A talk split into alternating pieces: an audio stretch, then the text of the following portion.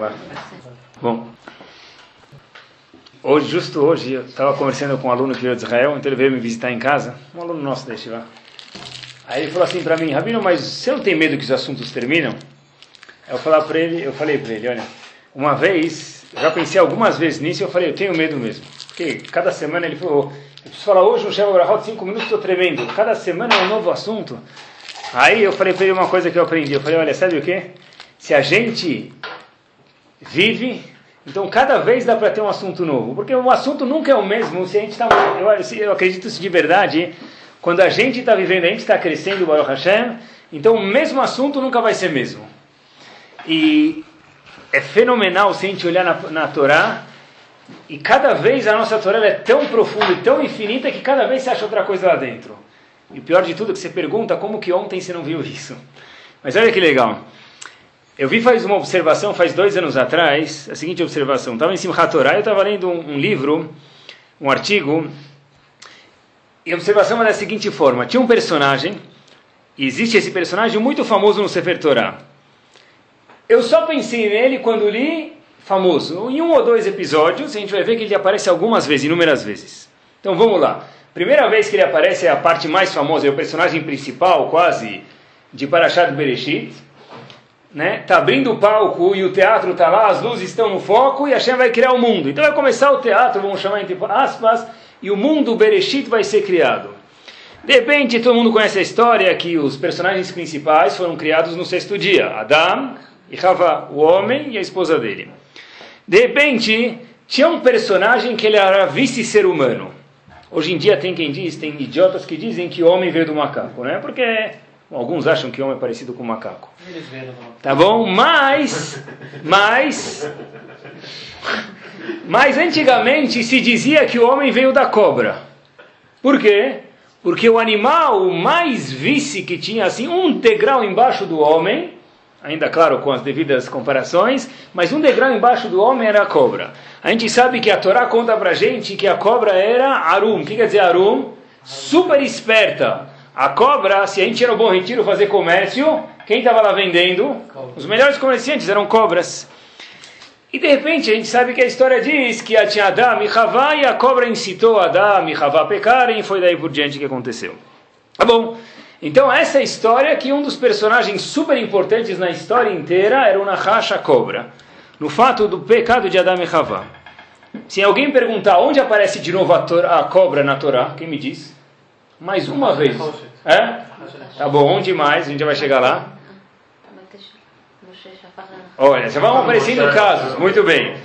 Eu nunca tinha pensado, e eu vou mostrar mais vezes onde aparece o Nahash, e tem uma lição muito forte para a gente do Nahash. Então, primeiro, a primeira vez que aparece o Nahash com um personagem super importante é da Mehavá. Segunda vez, havia uma história que vocês esqueceram. A história vai da seguinte forma: os irmãos de Yosef jogaram ele no poço. Ah, Os irmãos de Yosef, muito bem, chegaram, ficaram bravos. O que é esse negócio, Yosef? Você começa a sonhar agora, você tem 10 anos de idade, que você manda na gente. Vai aprender a ler Aleph B, depois vem conversar comigo. Ficaram bravos com Yosef, jogaram ele num poço. Mas... Tá quem eram os irmãos de Yosef? Os Shvatim, os 12 Shvatim, as 12 tribos.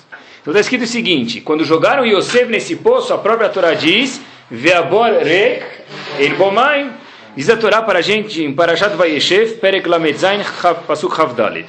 O Pasuk estava vazio em Bomaim. Quer dizer, em Bomaim não tinha água no poço. Então é claro, se o Pasuk está vazio, ele não tem água. Eu nunca vi um, passo, um, um, poço, um poço, melhor dizendo, vazio com água.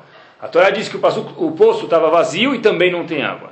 Então, Agmará em Shabbat, e o Rashi traz lá no Pasuk mesmo, da Chavbeta Mudar, ele diz o seguinte: Maim en bo. Aval Nachashim ve'akravim mesbo. É, água não tinha, o, o poço estava vazio sem água.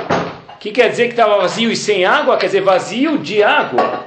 Porém, haviam cobras e escorpiões. Então a gente vê que de novo a cobra aparece na Torá. Mais um terceiro episódio, que de novo a gente vai ver a cobra aparecendo. Então o primeiro é Bereshit, o segundo é no poço no qual Yosef foi jogado. O terceiro episódio é o seguinte. A gente chega em Sefer Shemot, já mudando de Bereshit para Shemot, e a gente vê o famoso encontro entre o profeta Amor e o povo, e, e Paró. Moshe Rabbeinu vai se encontrar com Paró. Aí ele fala, olha, eu vou falar o que para ele? Não, se você está vindo trazer o povo, tirar o povo judeu. Mas eu sou representante de quem? Moshe Rabbeinu é representante de alguém? Hashem. Mas o que, que eu vou colocar? O que, que vai estar escrito no meu cartão de visita? Vou mostrar o que para eles? Ah, disse Moshe Rabbeinu, pode deixar, eu vou te mostrar meu cartão de visita. Chega lá, Habibi, disse Hashem para Moshe Rabbeinu, pega esse bastão, joga ele no chão, vai se transformar em cobra. E aí depois Moshe Rabbeinu segura a cobra e ela vira bastão de novo. Então, um terceiro episódio que a cobra aparece na Torá. E quarto e último episódio que a gente vai ver que a cobra aparece na Torá, se mencionaram antes, é o chamado é, o Nahash Nechoshet. O que aconteceu? Os Yehudim reclamaram que estavam com fome no deserto, estavam com sede, razitos, né? Fome e sede no deserto não é fácil, não tem macolet lá do lado, não tem pão de açúcar, não tem supermercado, como que faz? Então, Hashem tinha dado comida para eles e bebida. Hashem ficou chateado com eles, muito chateado. E Hashem mandou um grupo, um grupo, um grupo de cobras picarem esses Yehudim. Essas cobras são chamadas de Nechashim Asrafim. Quer dizer Serafim? Que queimam. Assim está escrito em Parashat Bamidbar. Essas cobras queimavam os Eudim, todo mundo que reclamou ia sendo picado. E queimava de arder mesmo, doía muito. Então os Eudim falaram, por favor, como é que a gente vai resolver essa parada? Até que Hashem falou em Parashat Hukat o seguinte, fala para os Eudim olharem para uma cobra na Hashanechoshet, uma cobra que estava num pau, talvez daí que vem o símbolo da medicina, que é uma cobra, vem daí. Pegaram uma cobra, põe essa cobra no bastão, e quem olhar para essa cobra vai ser curado. Então, na verdade, esse, esse episódio aconteceu logo antes, pouquíssimo tempo antes de Ben Israel entrar na terra de Israel. Ou seja, se a gente for ver a história inteira do, do, do de Ben Israel, desde a criação do mundo Bereshit com Adam Arishon, passou por Yosef. Em terceiro, a gente falou que passou por Moshe Rabbeinu. Até entrar em Israel, diversas vezes, quatro vezes, aparece o Nahash, a cobra, cobra, cobra. E a pergunta é, por quê, pessoal? O que, que tem esse Nahash tão importante? Podia falar, se a gente for dizer, sabe o que, Rabino? Nahash não faz diferença. Então fala uma vez que foi a cobra, outra girafa, outro pica-pau, outro hipopótamo. Ou se não faz diferença, nem me conta que animal que é. Porque a Torá vem me definir, foi o Nahash aqui, foi o Nahash lá. Muitos desses episódios a palavra Nahash aparece na própria Torá. E por quê? Então é claro, se a gente quiser descobrir quem é o Nahash, como a gente faz? Tem uma regra muito simples. Sempre que eu quero descobrir um personagem da Torá, assim diz o Gaon de Vilna, eu olho para a primeira vez que ele aparece na Torá. Se eu quero descobrir qualquer personagem, a identidade dele, o RG dele, o tipo de sangue dele, quem é ele, olha para a primeira vez que ele aparece na Torá. Vamos ver o Nahash. Primeira vez que ele aparece na Torá é quando? Adam e Havá. Teve quatro episódios, a primeira é Adam e Havá. Diz pra gente o Gra, então, para olhar a primeira vez, se a gente for ver na primeira vez, logo depois do pecado, do essa cobra que era astuta, esperta, logo depois do pecado, Hashem cortou as asinhas dela. Está escrito um passuco famoso. Qual foi o castigo da cobra? Todo mundo sabe? Al você vai andar sobre tua barriga. Você vai andar sobre a barriga, vai rastejar e vai comer o quê? Pó da terra toda a tua vida. Então a gente sabe, é famoso, isso é castigo? Ter comida como pó? É, não precisa trabalhar. Então Hashem falou, isso é um castigo, porque você nunca vai precisar rezar para mim. Você sozinho, onde você andar, você vai ter comida. Então, isso é um castigo. Agora tem dois castigos. O primeiro castigo é que você vai rastejar, andar sobre tua barriga. Não sei se o castigo é que vai machucar a barriga, porque talvez tinha airbag lá, eu não sei se esse é o castigo. Um castigo é que você vai ter fartura sempre, você nunca vai precisar reclamar, não vai ter nenhum contato comigo, Hashem. Isso é um castigo. Mas qual outro castigo de vai ter que andar sobre tua barriga? Qual o castigo? Olha que interessante, a Torá é infinita e cada vez a gente descobre mais coisas. Anda sobre tua barriga. É um castigo porque você causou Adam e Havá pecar. Que castigo é esse andar sobre tua barriga? Faz abdominal? O que, que castigo é esse? Fazer musculação o dia inteiro? Qual o castigo que Hashem deu para a cobra? Que ela vai mais devagar? É mentira. A gente sabe que a cobra rasteja bastante rápido, só que ela rasteja. Qual, qual o castigo que Hashem deu para a cobra? al E a gente sabe que na Torá é tudo midá que midá. Não tem nada balash, não tem nada de graça. Se aconteceu assim, é porque espelhinho bate e volta. Devia acontecer assim, você fez assim, a ação volta exatamente igual. A cobra que aparece nesses quatro episódios, e a cobra que a gente vê no Butantã, longe de nós, é a seguinte: é a cobra que anda em zigue-zague. Não é assim? Hashem falou para ela, Até agora você andava com as patinhas, ela andava, ela tinha pés, era vice-ser humano. A cobra é um animal, é que nem o presidente do banco, você não consegue falar com ele, você fala com o vice-presidente, e ele passa para frente. A cobra era o ministro do mundo. A chefe falou para ela, rasteja. Rasteja? Que castigo é esse? Vai andar em zigue-zague. Ah, mas qual o problema? Se a cobra quer ir daqui para três ruas da frente, em vez de ela ir em linha reta, ela vai em zigue-zague. Qual o problema ainda? Vai chegar lá. Não é? Hashem estava falando para a cobra, o castigo dela foi o seguinte: se a gente vê alguém que anda torto, que, como a gente enxerga essa pessoa? Não que Deus me livre de ter um problema físico, Deus me livre, mas alguém que. Tá, ele tá, ele é uma pessoa que fisicamente está bem, só que ele anda assim, nessa lança, ele está norte e sul, norte e sul, né? Como que, quem te olha para essa pessoa? Bêbado. Quem quer ficar perto dele? Só outro bêbado, mas ninguém vai querer ficar perto dele. Toda pessoa que anda assim, torto, as pessoas se afastam dele. Hashem falou para a cobra, você vai andar sobre tua barriga. E para andar sobre a barriga, fisicamente a gente vê que ela tem que rastejar em forma de zigue-zague.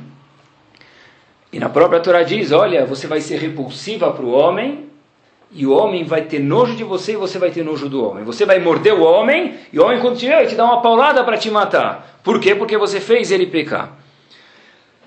A Nahash fez o maior equívoco que houve no mundo. Ela trouxe o conceito de morte para o mundo. A gente sabe que o Adam Arishon e todos os seus filhos tinham que ser pessoas eternas. Nunca iam morrer. Quando veio a Nahash, veio a parte finita para o mundo, e houve o conceito de mitalo aleno de morte, e também, mais ainda, que o homem teve que trabalhar. Já falei isso para vocês dezenas de vezes. Cada vez que vão para o trabalho, lembrem do Nahash, pessoal. Se não fosse o Nahash, o homem ia descer, apertar o botão, chegar no térreo, puxar lá de baixo, a mulher não nem tinha que fazer o pãozinho, ia sair pãozinho da árvore já. Kasher, parve, yashar, tudo ia ter tudo lá. Tudo aconteceu porque o homem e a mulher pecaram, mas quem que empurrou, quem que incitou tudo, o Nahash. Quer dizer o seguinte, mais ainda, a gente sabe, né, que as assim diz a Gemara para a gente, as dificuldades que a mulher tem de parto, as dificuldades de educar uma criança, isso tudo veio do Nahash. Então, esse castigo foi proporcional à falta de retidão que a Nahash teve. O que, que a Nahash fez? A Nahash pegou e desmontou as palavras de Hashem. Ela enrolou as palavras de Hashem. Ela falou, olha, sabe, não é bem assim, pode tocar. Faltou retidão para Nahash. E já que todo castigo é midá, keneged midá, Hashem falou, vou te fazer andar de um jeito torto. E quem anda de um jeito torto, não lo aleno de novo, porque fisicamente é assim, Deus me livre, não é isso que eu quero dizer, mas quem fisicamente pode andar certo e anda de um jeito torto, ele é repulsivo às pessoas. Você, Nahash, fez minhas palavras, entortou minhas palavras, eu achei vou fazer você andar de uma forma torta e as pessoas vão ter nojo de você. A gente sabe que na medicina, na ciência é assim mesmo, na vida é assim mesmo. Quem vê o Nahash grita. Se o marido for corajoso, ele bate no Nahash, ele vai subir na cama também, chamar alguém para ajudar. Porque o homem e a mulher têm medo do Nahash. Isso, isso aconteceu depois que ela fez o pecado. Se a gente for ver, diz Agmará para a gente em Kiddushin o seguinte: Onde é o meio da Torá, pessoal? Onde que é o meio da Torá? Exatamente onde é o meio da Torá? Onde é o meio de campo da Torá? Opa, agora me sinto em casa. Onde é o meio da Torá? Onde é o meio? Que letra que é o meio da Torá? Diz a Gemara em Kiddushin para a gente o seguinte: o meio da Torá é em Parashat Shmini, o meio de campo da Torá. Qual pasuk? Kol, sobre, o pasuk fala sobre quais animais são kasher e podem ser consumidos e o contrário. Diz a Torá para a gente em Parashat Shmini, Kol olech al gachon, daí por diante, todo animal que anda, que rasteja, você não vai poder comer ele. E a palavra gachon é gimel, he, vav e nun. Diz para a gente Agmará que a letra Vav da palavra Gachon, barriga, rastejar, ela é maior do que as outras. Então Agmará em Kiddushin fala para a gente o seguinte: Hatzian Shelotiot Shel Sefer Torah. Esse Vav de Gachon ele é maior no Sefer Torah, por quê? Porque ele é o meio do Sefer Torah, exatamente o meio de campo, o meio do Sefer Torah é a letra Vav da palavra Gachon. Assim está escrito em Maseret Kiddushin. Quem ensinou isso para a gente? Zagmará para a gente, sabe quem ensinou isso? Sofrim. O que, que era sofrim, pessoal? Quer dizer sofrer? Conta. Então Agmará traz para a gente, sabe o quê? Ah, se você quiser saber contar, então você pega, em vez de ficar contando Masbah, você conta as letras da Torá, e você vai ver que a letra Vav de Gahon é o meio do Sefer Torá. É impossível que a Gemara venha ensinar isso para a gente. Você conta sozinho. Agora não precisa te ensinar que a terceira palavra de, da Torá é Elohim. Você conta, Bereshit para Elohim. Por que a Gemara vem ensinar para a gente que a palavra Gahon, que se refere a rastejar, cobra, o Vav é exatamente o meio do Sefer Torah. Por quê? Ela, a Torá está ensinando para a gente o seguinte: o meio de campo, o centro da Torá é o Vav. O que, que o Vav demonstra para a gente? A única letra que demonstra para a gente melhor do que qualquer outra retidão é qual? o Vav. A letra Vav do alfabeto hebraico é a letra mais reta que existe. O Yu também, mas o Yud é pequeno, ele é um pouco torto. A letra Vav é maior, é a única letra reta que a gente tem, tão grande na Torá. Por isso, a Gmará, quando a Gmará vem ensinar para a gente, quando a Gmará vem ensinar para a gente que o Vav é o meio do Sefer Torá, não vem falar para a gente conta. Hoje em dia tem computador, pega o CD, põe lá dentro e ele conta para você vai ensinar para a gente o que quer dizer o meio, o centro, o coração do Sefer Torah, o meio de campo do Sefer Torah da Torá é o Vav. Por que está na palavra Gahon esse Vav? Porque esse Vav, Gahon quer dizer a barriga, representa o Nahash, o erro do Nahash foi falta de retidão. E o conserto que a Torá veio falar para você, olha, o meio da Torá é o quê? Vav, retidão, Yashrut, ser uma pessoa correta na vida. Uma pessoa que nesse mundo segue as vontades dele. Em português se diz o que der na teia eu faço. Eu vou fazer o que aparecer na teia, o que der eu faço. Essa pessoa, ele segue os pensamentos dele. Essa pessoa é um nahash ambulante, pelo menos espiritualmente e moralmente. rasteja. Ah, mas o nahash chega daqui para lá, qual é o castigo? Ele está chegando no objetivo dele. Se o objetivo dele é chegar na Avenida Angélica, ele vai chegar também. Mas o problema é que ele chega de um jeito torto. E você pode chegar de um jeito certo. E a palavra Vav, que é o meio do Sefer Torah, diz a Gemara em Kiddushim para gente, vem ensinar para gente que o objetivo do homem, o objetivo da Torá é ensinar o homem a ser e achar uma pessoa reta, uma pessoa com retidão, uma pessoa correta. Yosef caiu no poço. Por que, que o Nahash aparece lá? Yosef caiu no poço. A gente falou que o segundo episódio que aparece no Nahash é quando Yosef caiu no poço. Ele caiu no poço e tinha cobras lá, escorpiões. Porque a Torá conta isso pra gente. Que, que eu, se fosse Yosef, qual ia ser a minha reação? Imagine cada um de vocês. Você sonhou uma coisa, Razito, e contou para os irmãos. Eles pegaram e jogaram você num poço cheio, cheio de animais. Qual é a primeira coisa que você ia imaginar? Ah, no primeiro na primeira oportunidade que eu tiver, eu vou sair desse poço, o que, que eu vou fazer? Me vingar deles. Que tipo de irmão é esse? Tá certo que existe sempre rivalidade de irmãos. Né? Isso é natural, até demais. Mas não a chegar para matar ele. Não é? Pode até simular, mas não matar, que eles jogaram ele num poço. Então, de imediato, a reação de você tem que ser: quando eu sair daqui, eu vou poder me vingar dele. Mas o que, que um, uma criancinha num poço pode fazer? Nada. Mas quando esse mesmo Yosef chega no Egito e ele vira presidente Bush, o que, que ele pode fazer? Oh, o que ele quiser. O que ele quiser.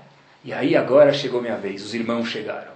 Ah, estão na minha mesa, vieram comprar comida porque não tem dinheiro onde eles moram. Ah, vocês que me venderam para o Egito. Qual a reação imediata de uma pessoa? Faz 20 flexões aí. Você, gincana, vai catar a maior formiga que tiver no Egito. Ai, cada um vai dar um tafkit para ele. Claro. Você pinta o nariz de vermelho. Quando você ficar no sinal aqui do Egito, depois você conectar 3 mil reais, em nota de um, você vem pedir comida. Claro, você me jogou no poço, você quer me matar? Claro, a primeira reação normal, natural. Só que Hashem falou para Yosef, olha, lembra o que tem no teu poço? Cobra. A, a, reação natural e torta é se vingar. A reação correta é o quê? A pessoa se ele, ele passou dessa, ele teve a reação certa, não se vingar e foi o que você fez. Esse teste passou, de, se a gente vê, não, ele, ele falou para os irmãos, todo sonho que aconteceu, os mefarshim explicam que era para fazer, para concretizar o sonho. Mas ele não fez nenhum irmão sofrer, fato é que a Torá conta para a gente, cada vez que ele fazia um, um sofrimento para os irmãos, ele entrava, diz a Torá, a chorar. Então a gente vê, pessoal, que Yosef podia, mas ele falou, olha, meu teste foi hoje porque se concretizou hoje. Mas começou lá atrás quando eu caí no posto e tinham cobras, e as cobras falaram, você pode ser torto. Yosef decidiu ser achar na vida. Mesmo Moshe Rabbeinu, que é o terceiro episódio, ele chega com um bastão, e aquele bastão vira cobra. Ele está entrando no Egito, e aí Hashem fala para ele, olha Moshe Rabbeinu, pega essa cobra, bate no bastão, vira uma cobra. Mas qual foi o legal do milagre? Diz a Torá para a gente que ele segurou depois na, no rabo da cobra e virou um bastão de novo. E a Torá conta para gente que o bastão de Moshe Rabbeinu engoliu todos os outros. O que a Hashem está me ensinando para ele, mais uma vez. O Nahash demonstra ser uma pessoa torta na vida. Confusa, sem retidão, sem ser honestidade. Hashem falou, olha, você está entrando num país de pessoas tortas. Os egípcios, a gente vê na Torá, escravizaram a gente, eram pessoas de mágica, eram pessoas que iam contra Hashem. Se você olhar do jeito que você acha que você tem que olhar as coisas, você vai agir de um jeito torto. E de um jeito torto, não é para isso que eu te mandei. Hashem falou, faz virar uma cobra, segura essa cobra no rabo e faz ela virar o quê? Um bastão. Um bastão, mais uma vez, é a coisa mais reta que existe. O bastão de Moshe Rabbeinu é um bastão grande, diz o Talmud para a gente. Um bastão forte e reto. Hashem está me ensinando para Moshe Rabbeinu em Ashrut. Em último, o último episódio foi quando o Bnei Israel foram entrar na terra de Israel. Que, que Hashem falou para eles? Olha para aquela cobra. Se você olhar para aquela cobra que está num bastão lá em cima, você vai se curar. Senão as cobras estão aqui embaixo vão continuar te picando. Por quê? Porque aquela cobra foi o que te atrapalhou, foi a falta de emuná. Quando a pessoa não tem, não age, não tem emuná, ela nunca vai agir de uma forma reta. E para entrar em Israel, a pessoa tem que ter emuná. Uma pessoa para viver em Israel, não é só porque não tem empregada. Não é só porque não tem empregado. E talvez lá tem violência, mas aqui tem mais violência que lá. Mas perguntam para quem mora lá, para viver em Israel a pessoa tem que ter muná. Tanto com política, quanto brigas, infelizmente, de Eudim com Eudim, com árabes. A pessoa tem que ter muná para morar lá. Hashem estava falando para a gente no quarto episódio, olha, antes de entrar em Israel, no Midbar, logo antes de entrar, olha para o Nahashanechoshet. Olha, lembra dele, lembra qual foi o erro de ser torto? Conseta ser uma pessoa reta, retidão, emuná, e você vai poder entrar em Israel. Se a gente olhar até onde vão as coisas. Ah, muito boa, olha que bom, não pensei nisso. Olha o que ela falou. O Nahash estava justo em cima de um bastão. Porque Hashem não deixou ele numa plataforma, muito bom. Para ensinar para a gente que o conserto do Nahash, Gufa é o bastão que é reto, muito bom. Existe, algumas vezes na Torá, se a gente for ver, um tzivui. Tem uma obrigação na Torá, por exemplo, a Torá fala para a gente coma kasher, coloque tefilin. E muitas vezes está tá escrito depois disso, Ani Hashem Elokechem, Asher etchem eretz Mitzrayim. Olha, saiba que eu sou teu Deus que te tirei do Egito. E o Talmud logo questiona, por que em algumas mitzvot, logo depois da mitzvah, no mesmo passo está escrito, olha, cumpre kasher e lembra que eu tirei do Egito. O que tem a ver isso com kasher com o Egito? Então, tem alguns casos, e os casos são os seguintes. A Torá diz para a gente, não empresta dinheiro com juros, e lembra que eu tirei do Egito. Por qual conexão, qual ligação entre um e outro? Então a Torá, o Talmud diz para a gente o seguinte: olha, quando você emprestar dinheiro para o teu amigo, não dá uma enrolada aí e fingir que não é com juros. Lembra que eu tirei do Egito? Quando saiu do Egito, Hashem sobre separar quem era o primogênito judeu e quem não era. E se Hashem, Deus me livre, confundia, ia morrer a pessoa errada. Então Hashem falou, olha, da mesma forma que eu soube separar quem é primogênito e quem não, eu sei separar direitinho quem enrola com juros quem não enrola. O segundo episódio que aparece a mitzvah, próximo à saída do Egito, no mesmo passuco, aparece o seguinte: olha, uma pessoa que é desonesta com as medidas. Ele tem uma balança, marca um quilo, mas ele vendeu 837 gramas. Não 800, ele é tzadik, 837. Né? Então lá está escrito, olha, não enrola os outros. Por quê? De novo, diz o Talmud, aquele mesmo Deus que soube separar quem era Bechor, primogênito egípcio e não, sabe separar quem, em vez de vender 900 gramas, vende 830 ou daí por diante.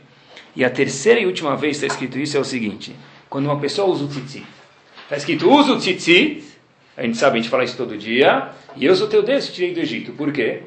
O que, tem a ver o tzitzit com o Egito? Porque no tzitzit, antigamente, ia o quê? O techelet. O techelet é um azul. Se eu for no pintor aqui na esquina e é um azul meio esverdeado, eu compro tintas Coralite, pago lá dois reais e ele pinta todos os meus fios. Dois reais. E ainda com a caixinha. Dez. Quanto custa o Teheret? 300 dólares. Hashem falou, oh, se você for aqui no pintor da esquina, Habibi, eu, Ani Hashem Lokechem, eu tirei do Egito. Eu soube diferenciar entre o Bechor, que era Yehudi, não. Eu também sei diferenciar, diz o Talmud para a gente, aquele cara que vai no pintor da esquina e aquele que compra de verdade o terreno. Assim está escrito. Então, de novo, os três casos são emprestar dinheiro com juros, tzitzit e ser desonesto nas medidas. Diz Rav qual o denominador comum dessas três, dessas três mitzvot, onde Hashem tem que dizer que ele tirou a gente do Egito e ele sabe diferenciar. De novo, emprestar dinheiro com juros, tzitzit e ser desonesto nas medidas. Rav falou o seguinte, o denominador comum dessas três mitzvot é o sheker. Pessoa que empresta dinheiro com juros, mas finge que não emprestou. Está tentando mentir para Hashem. Tzitzit também, ele vai no pintor, só que ele, em vez de pagar terrelet. E desonesto nas medidas também, ele quer enganar o próximo. Sheker, mentira, é o que é o denominador comum dessas três mitzvot. O que, isso tem a ver com a saída do Egito? Que Hashem falou, Ni Hashem Elokechem asher etchem eretz Mitzrayim, eu te tirei de lá, quando mudei Moshe Rabbeinu, o bastão, para você ser o quê? Achar. Se você vai e falha nessas três mitzvot, mostra que você não é achar uma pessoa reta, para que eu tirei do Egito? Hashem fala, olha, lembra que eu tirei do Egito. E se esse era o objetivo e você não está fazendo isso, então está mal, você tem que consertar, porque é para isso que eu tirei do Egito. O curioso, que logo depois, a última palavra que a gente fala no Shema, qual que é? Ani Hashem Elokechem, qual a última palavra? Emet. Ah.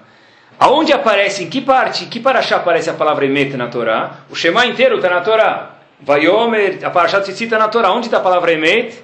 Nenhum lugar. Não parece? Ani Hashem Lokechem, asher otzet etchem eretz Misraim, lihiot lachem lelohim, ani Hashem Lokechem, Emet. Emet. Quem te mandou acrescentar palavras aí? Até uma palavra antes estava na Torá. A palavra Emet não consta, a verdade não consta na Torá. Por que a gente fala Emet? Porque Ani Hashem Lokechem, o objetivo da saída do Egito é para chegar onde? No Emet, na verdade. E para a pessoa chegar ao Emet só tem um caminho. Não seguir o exemplo da cobra. O exemplo da cobra foi ser torto na vida. Hashem falou, seja uma pessoa reta. Eu te tirei do Egito e todo dia a gente fala no Shema, no hino nacional, Emet acrescenta uma palavra, única palavra. Porque a gente está falando que Hashem me tirou do Egito, para que Emet? Emet, verdade. Verdade só tem uma. Não existe por definição duas verdades.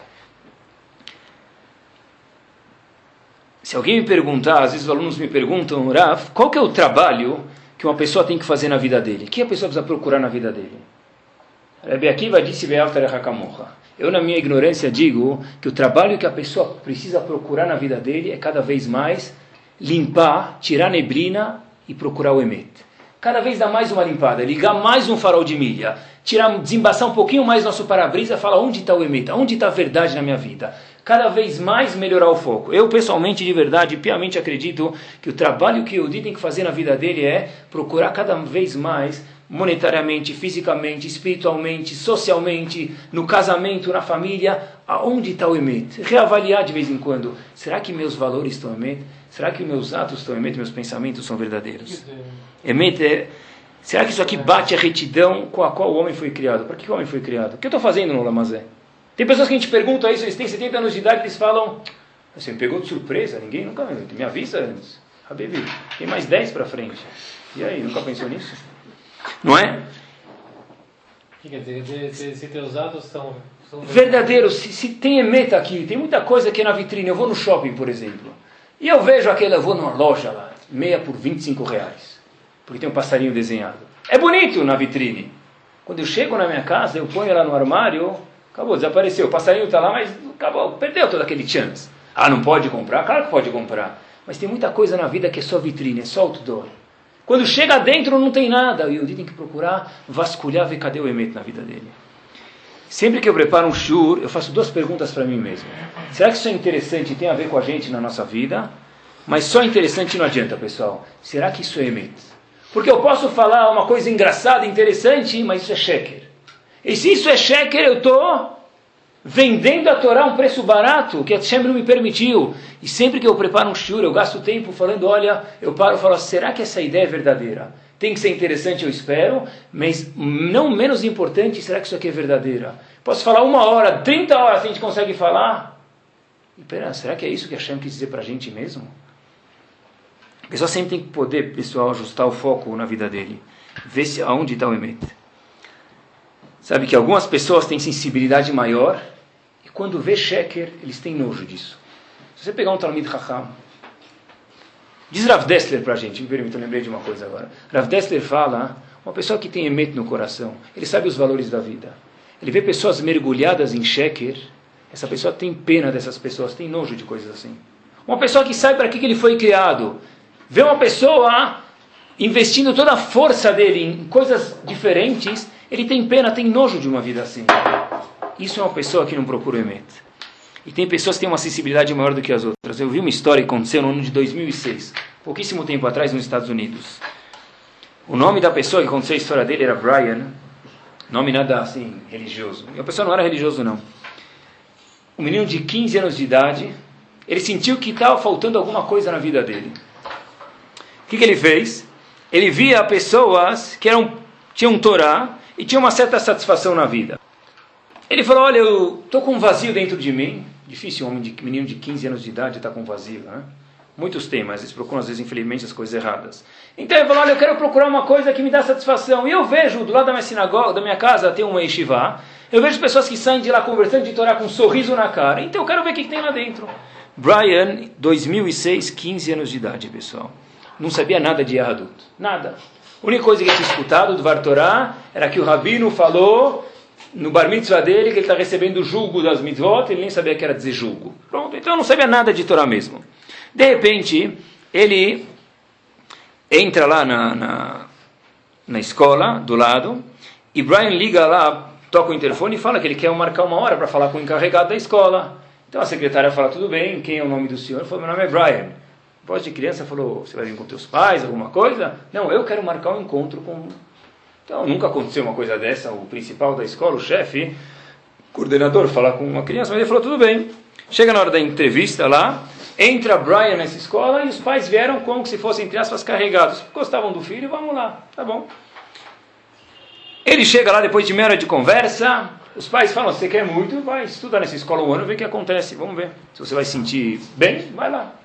Então, o, o, o Rav da escola diz, o que, que eu preciso? Pergunto, fala para mim, não sabe o que você precisa? Ele falou, só vim aqui, não tem muita coisa que você precisa. Ele falou, não, me explica, Rabino. Ele falou, ah, tefilim e tal. Quê? Tefilim? Eu não tenho tefilim. Então, eu gostaria que você comprasse um tefilim para vir para a escola. Brian volta para casa e fala, olha, você quer estudar na escola? Vai. Eu não vou te dar 700, 800 mil dólares para comprar um tefilim. É um pedaço de couro, colocar na mão, eu não vou te dar nunca isso. Aí nós, nós não, não não é do nosso time. Né? Tudo bem, para ir para Miami, para ir para Nova York, para ir para Los Angeles, vai gastar 100 mil. Mas filhinho, não bate comigo. Tudo bem, isso é falta de ajuda. De repente, pessoal, ele chega lá e ele vai lá. Brian fala, puxa, ele tinha um savings account. Sabe que todo americano, por definição, tem aquele savings account dele. Então ele foi lá, tirou um dólar, dois dólares, tudo que ele tinha, pegou e sobrou até um pouco mais e foi na loja do lado comprar um tefilim. Só que, como que coloca um tefilim? Baruch Hashem a gente aprendeu, mas tem muita gente que não sabe como coloca um tefilim. Ele nunca tinha colocado, no bar mitzvah, o rabino colocou para ele e tirou. Ele comprou, Estados Unidos, quem já foi para lá, morou lá, com certeza sabe que existe isso, um livro de instruções como colocar um tefilim. Estados Unidos tem isso. Um livro, o manual de como colocar um tefilim. Enrola para cá, enrola para lá e daí por diante. Então esse menino, pessoal, seguiu passo a passo, abriu o tefilim, abriu o tefilim, é, meio tem um chinesinho colocando tefilim. Ele abriu o saquinho do tefilim, beijou o tefilim, sabe que ele pagou por isso, ainda está cheirando gostoso, a gente lembra, né, quando cheira gostoso, a gente troca as leitotas, fica cheirando uma delícia, a gente, então a gente usa com um carinho maior. Então ele abriu o tefilim, colocou tal, ele colocou o tefilim umas 10 vezes e tirou, antes de ir para a escola no dia seguinte. Então no dia seguinte ele chega lá, e ele vê um monte de menino colocando o tefilim e tal, já acostumado, ele foi lá, abriu o tefilim, parecia que estava colocando tapete vermelho na sala dele. Chega na escola colocando, e aí ele coloca o tefilim, todo mundo está com o tefilim aqui, ele está com o tefilim para o lado, parte branca para fora, o tefilim está virado para fora, tudo, tudo, tudo estragado. Então o rabino viu ele primeiro dia de aula, puxa, estava na dúvida, o que, que fala para esse menino, fala ou não fala? Ele chega para o menino e fala, olha, Brian, onde você viu que tem que colocar tefilim assim? Ele falou, ah, eu fui ontem com minhas economias, comprei o tefilim, contou a história, comprei um kit e coloquei tefilim. Aí o Rav falou, olha, eu estou na dúvida se eu te corrijo ou não. Porque às vezes eu acho que as tuas intenções colocando o tefilim de uma forma errada vale mais do que a minha intenção colocando o tefilim certo. Um menino de 14, 15 anos, é claro que o Rav depois corrigiu ele, essa obrigação, de um jeito muito educado e carinhoso. Um menino de 14, 15 anos viu que faltava alguma coisa na vida dele. Puxa, talvez está faltando o tefilim, talvez está faltando o Torá. Muita gente sente essa falta. Mas a gente, infelizmente, vai procurar um lugar errado. Hashem falou, lembra do Nahash, procura sempre o Emet. O objetivo de Yehudi na vida é procurar o Emet na vida dele. Procurar a verdade e sempre limpar isso melhor. Só que essa verdade tem um problema, pessoal. Porque verdade, por definição, só tem uma. E olha que legal como o alfabeto hebraico ele é perfeito. Ele é verdadeiro, por isso que ele é perfeito. Como se diz emet? Como se diz verdade? Já falei, vai. Como se diz verdade em hebraico? Emet. A única letra do alfabeto hebraico que não tem som nenhum sem vogal, qual que é? Aleph. O rei é O Aleph não tem som nenhum sem vogal. Se eu tirar uma letra que não tem som nenhum sem vogal, da palavra emet, que é verdade, o que, que sobra lo aleno? Met. O que, que é met? Morte. Porque o emet, por definição, tem que ser algo puro, cristalino, que eu não posso tirar nada, mesmo algo que não faça um som. Se eu tirar isso, lo aleno vira o contrário de vida, met. Qualquer coisa pode estragar o esplendor da Torá, e a gente vai se concentrar nos últimos minutos do shiur sobre isso. Uma vez eu estava lendo a biografia, nas férias passadas, do Rav Yohanan Wasserman. Rav Yohanan Wasserman, ele tinha uma yeshiva em Baranovich. Já falei para vocês, foi o maior aluno que o Rav Chaim teve. Fizeram para ele com muito carinho um jantar em Nova York em prol da yeshiva dele em Baranovich, na Europa. De repente, uma pessoa que com muito carinho fez isso, mostrou para ele o ingresso do dinner lá, tinha que pagar tantos dólares para entrar para ajudar a Yeshiva. Estava preparando e queria só o approval do Rav Wasserman. E estava escrito lá que vai ter um dinner American Style, estilo americano. Aí o cara nem entendia inglês direito, American Style. O que, que é Ele perguntou assim, de Tmimut, da American Style. O que quer dizer isso, American Style, está no convite? Pessoal, concentração agora, eu vou tomar coragem. Estava escrito lá que tinha dança misturada e bar, comes e bebes misturado. Rav Yohanan Wasserman rasgou os convites, explicou para a pessoa, olha, será que é possível construir Torá dessa forma? Será que com esses meios se pega a Torá, dinheiro para o Meshivá? Se você tirar um Aleph de Emet, vira Met. Isso que Rav Yohanan Wasserman está falando para a gente. Você volta à cobra. Olha sempre para a cobra e se mantenha a achar. Ele escreveu uma carta, Rav Yohanan Wasserman, com todos os rabaim de Baltimore, porque ele foi para Baltimore algumas vezes, e eu tenho uma cópia dessa carta, eu li ela, dá medo, pessoal. 1925. Yohanan Wasserman escreveu essa carta com 19 rabanim importantes de calibre, sendo eles um dos rabanim e outro, Shiva de Baltimore, Rav Ruderman, Zecher Tzadik Vekadosh Libraha, contra esse tipo de festa em prol a instituições de Torá, por falta de ashrut, por falta de se achar. Uma vez, mostraram para esse mesmo Rav Yohanan Wasserman aqueles tickets de Maot Hitim. Maot Hitim é uma mitzvah que existe agora logo antes de Pesach, que a pessoa tem que dar dinheiro, uma das mitzvot, para ajudar as pessoas que não têm dinheiro para comprar Kimcha de Pischa, dinheiro, farinha, matzah e os necessidades, necessidades para o Yom Tov de Pesach. E no meio, para coletar, ia ter uma festa que ia ser misturada cassino. Ia ter cassino, jackpot, tudo misturado, todo mundo junto, com música. Aí uma pessoa perguntou para o Hanan Wasserman, vai ter isso e você não tem nada a ver, então você não pode impedir. Mas tem uma pergunta o Hanan Wasserman, que pergunta forte. Existe aqui uma mitzvah, que vai ajudar a Yeshiva, existe aqui uma verá, porque o jeito não está amiti, não está verdadeiro. Como que essa mitzvah vai chegar no Bedin Shelmala, lá em cima? Tem mitzvah, ele está dando dinheiro para Yeshiva. O Hanan Wasserman deu um sorriso, falou, qual é a sua pergunta? Eu quero saber como esse dinheiro vai chegar no Bedin Shelmala. Diz Rav Yohanan Wasserman, aluno mor do Havetz Haim. Eu tenho grandes dúvidas e quase certeza que esse dinheiro nunca vai chegar no Bedin Shelmala. Onde a gente vê, pessoal, talvez uma pessoa inocente que deu, acho que a Hashem vai considerar. Porém, a gente vê que o homem tem que sempre procurar Yashrut na vida.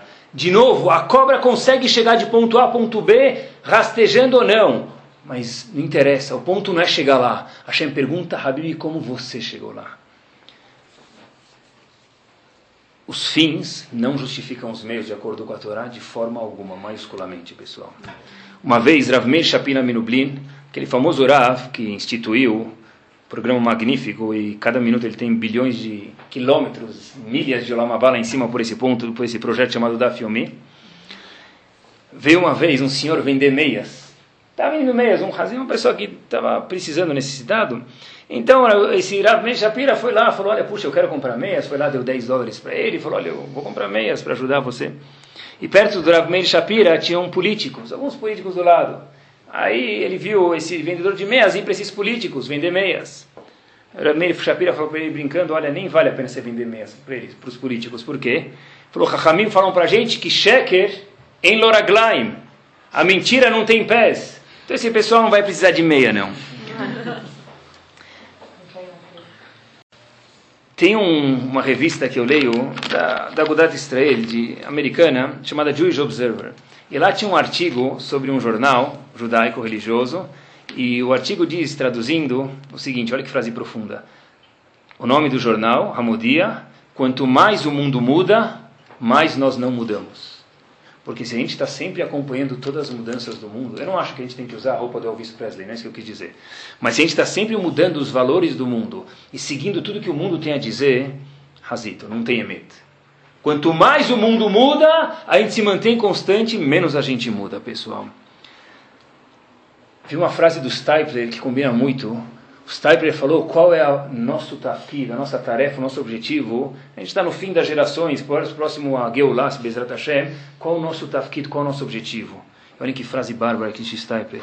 O nosso objetivo é pegar a mesma Torá que foi entregue no Har Sinai e entregar isso para Mashiach.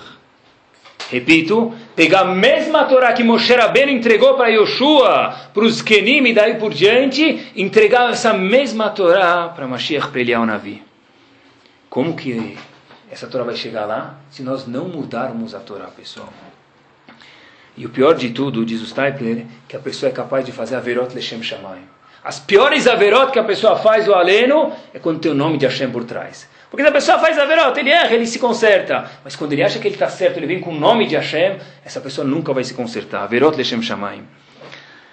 Uma vez, perguntaram para o Weinberg uma pergunta sobre Chinuch como educar as crianças e se podia mudar algumas coisas. A Weinberg Hiroshima, já faleceu, mas é quando eu morava, quando eu estudei em Baltimore, em Hiroshima, ele falou o seguinte: a força que, Shiva, que a Torá tem, ela só existe se ela é intocável.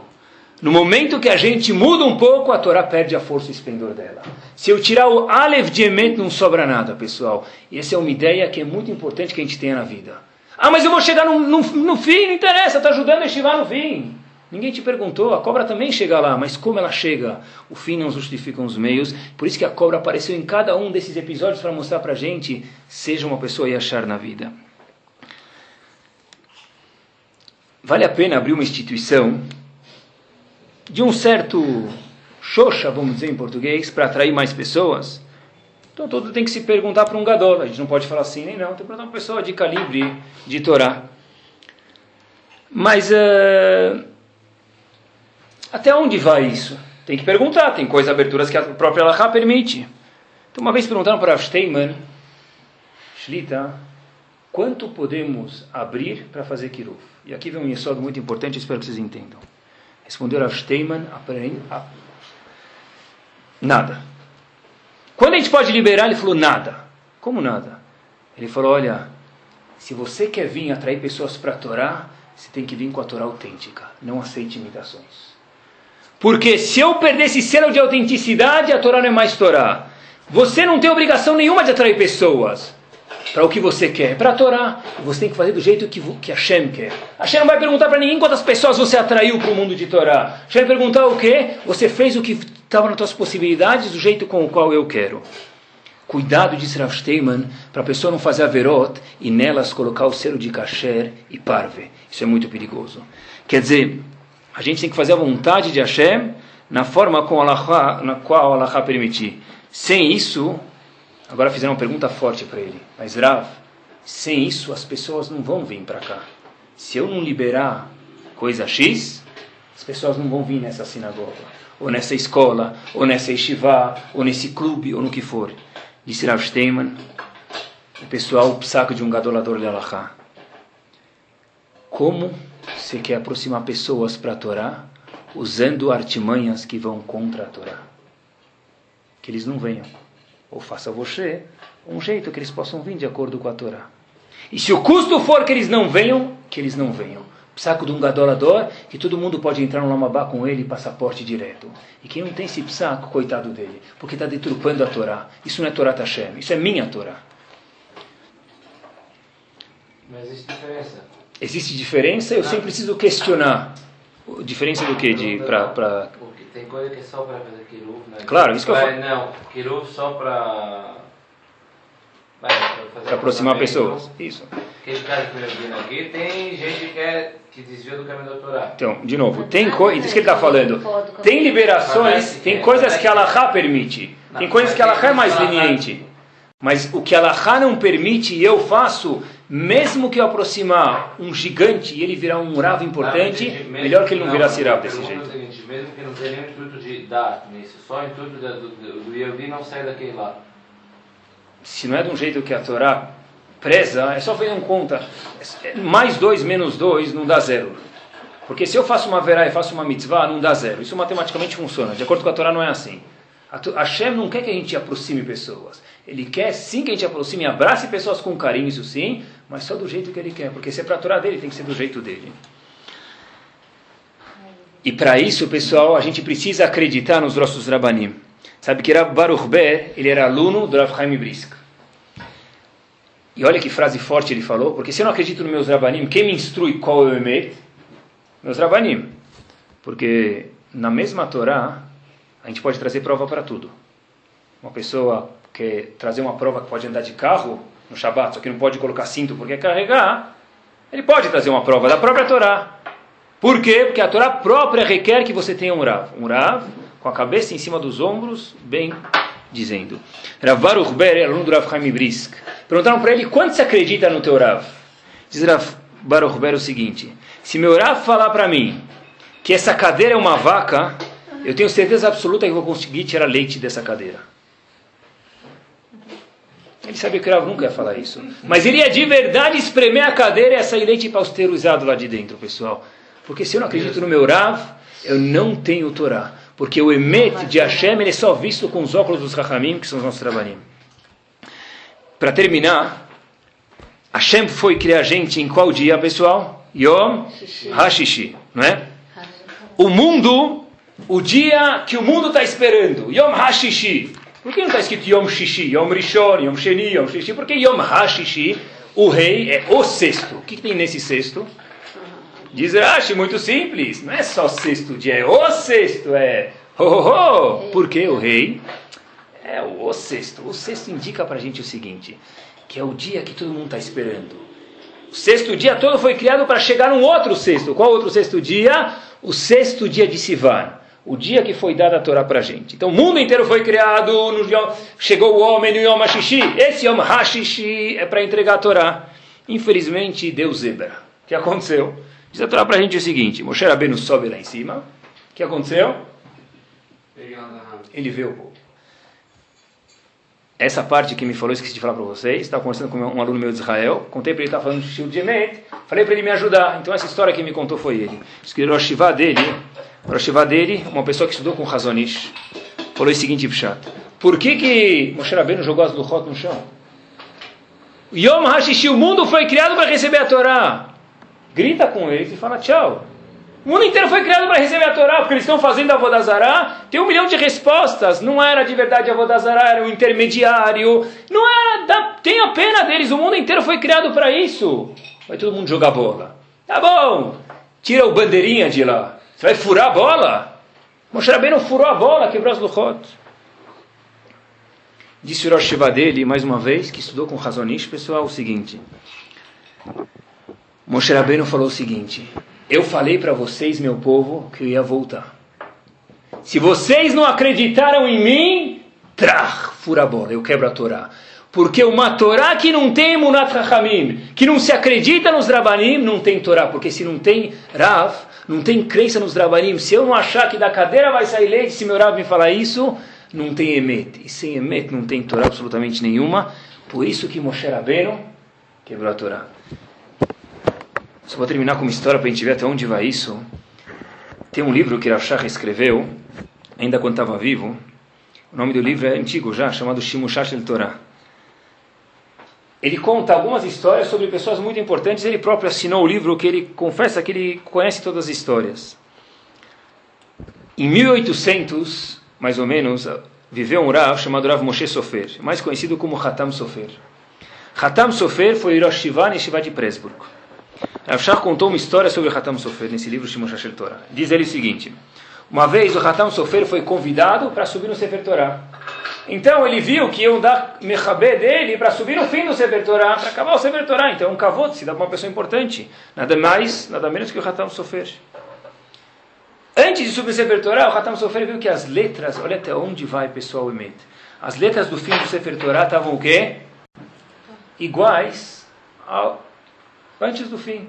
Estão escritas tão bem, tão bonitas. Então perguntou o Hatam Sofer para o indivíduo do lado, olha o que aconteceu. Falou, olha, o dono do Sefer Torah fez questão que o Sofer escrevesse todo o Sefer Torah, de cabo a rabo, de Bereshit, até o fim do Sefer Torah, para ele ficar lindo. Disse o Hatam Sofer, nesse Sefer Torah eu não vou ler. Por quê? Disse o Hatam Sofer o seguinte, nós temos uma coisa na nossa Torá chamada Minhag. O que quer dizer Minhag? Costume. E a gente sabe que costume no fim do Sefer Torah é fazer o quê? Chama pessoas, 10, 20, 30 amigos, família, para escrever junto o Sefer Torah. Quem já viu o Sefer Torah sabe que é assim. E quem escreve o Sefer Torah junto com o Sofer não fica tão bonito. Ele falou, se esse Sofer aqui, ou o dono que pediu, fez tudo bonito, mas mudou o Minhag, nesse tipo de Sefer Torah eu não leio. Assim testemunhou Rav Shach sobre o Hatam Sofer. Para a gente ver, pessoal, que apesar que as letras estão mais bonitas, não vale isso. Porque se uma pessoa muda o Minhag, hoje ele muda o Minhag, amanhã ele desvia do Emet, esse Emet vira Sheker, pessoal. As palavras do Hatam Sofer foram as seguintes: É o Sefer Shalom Aguba Minhag Israel. Esse Sefer não tem Minhag de Ben Israel. Ve'eini rotzeli krodbo. Ele é kasher, mas eu não vou nele, ler nele. Por isso que o nosso concerto hoje, pessoal, é Nahash. Nahash é falta de Nahash, é ser torto, a pessoa tem que se achar na vida. Para se achar, a gente falou que precisa ter Munat Hamim, precisa acreditar nos nossos sábios. Quanto dá a palavra Nahash? Nun, Het e Shin. Nun é 50, Het é 8 e Shin é 300, 358. Qual outra palavra que dá Nahash? 358? Mashiach. Mem 40, Shin 300, Yud 10 e Het dá 8. 358. Porque o conceito para Mashiach é que a gente faça as coisas certas, mas do jeito que a Kadosh Baruch quis. Consertando o Nahash, aí sim, pessoal. A Torá ela só funciona quando ela é amiti. No momento que ela perde o ser da autenticidade, ela não vale mais nada. Torá, a gente não pode aceitar a imitação, porque Hashem quer que a gente faça as coisas da receita com a qual ele mandou a gente fazer. Hasta luego.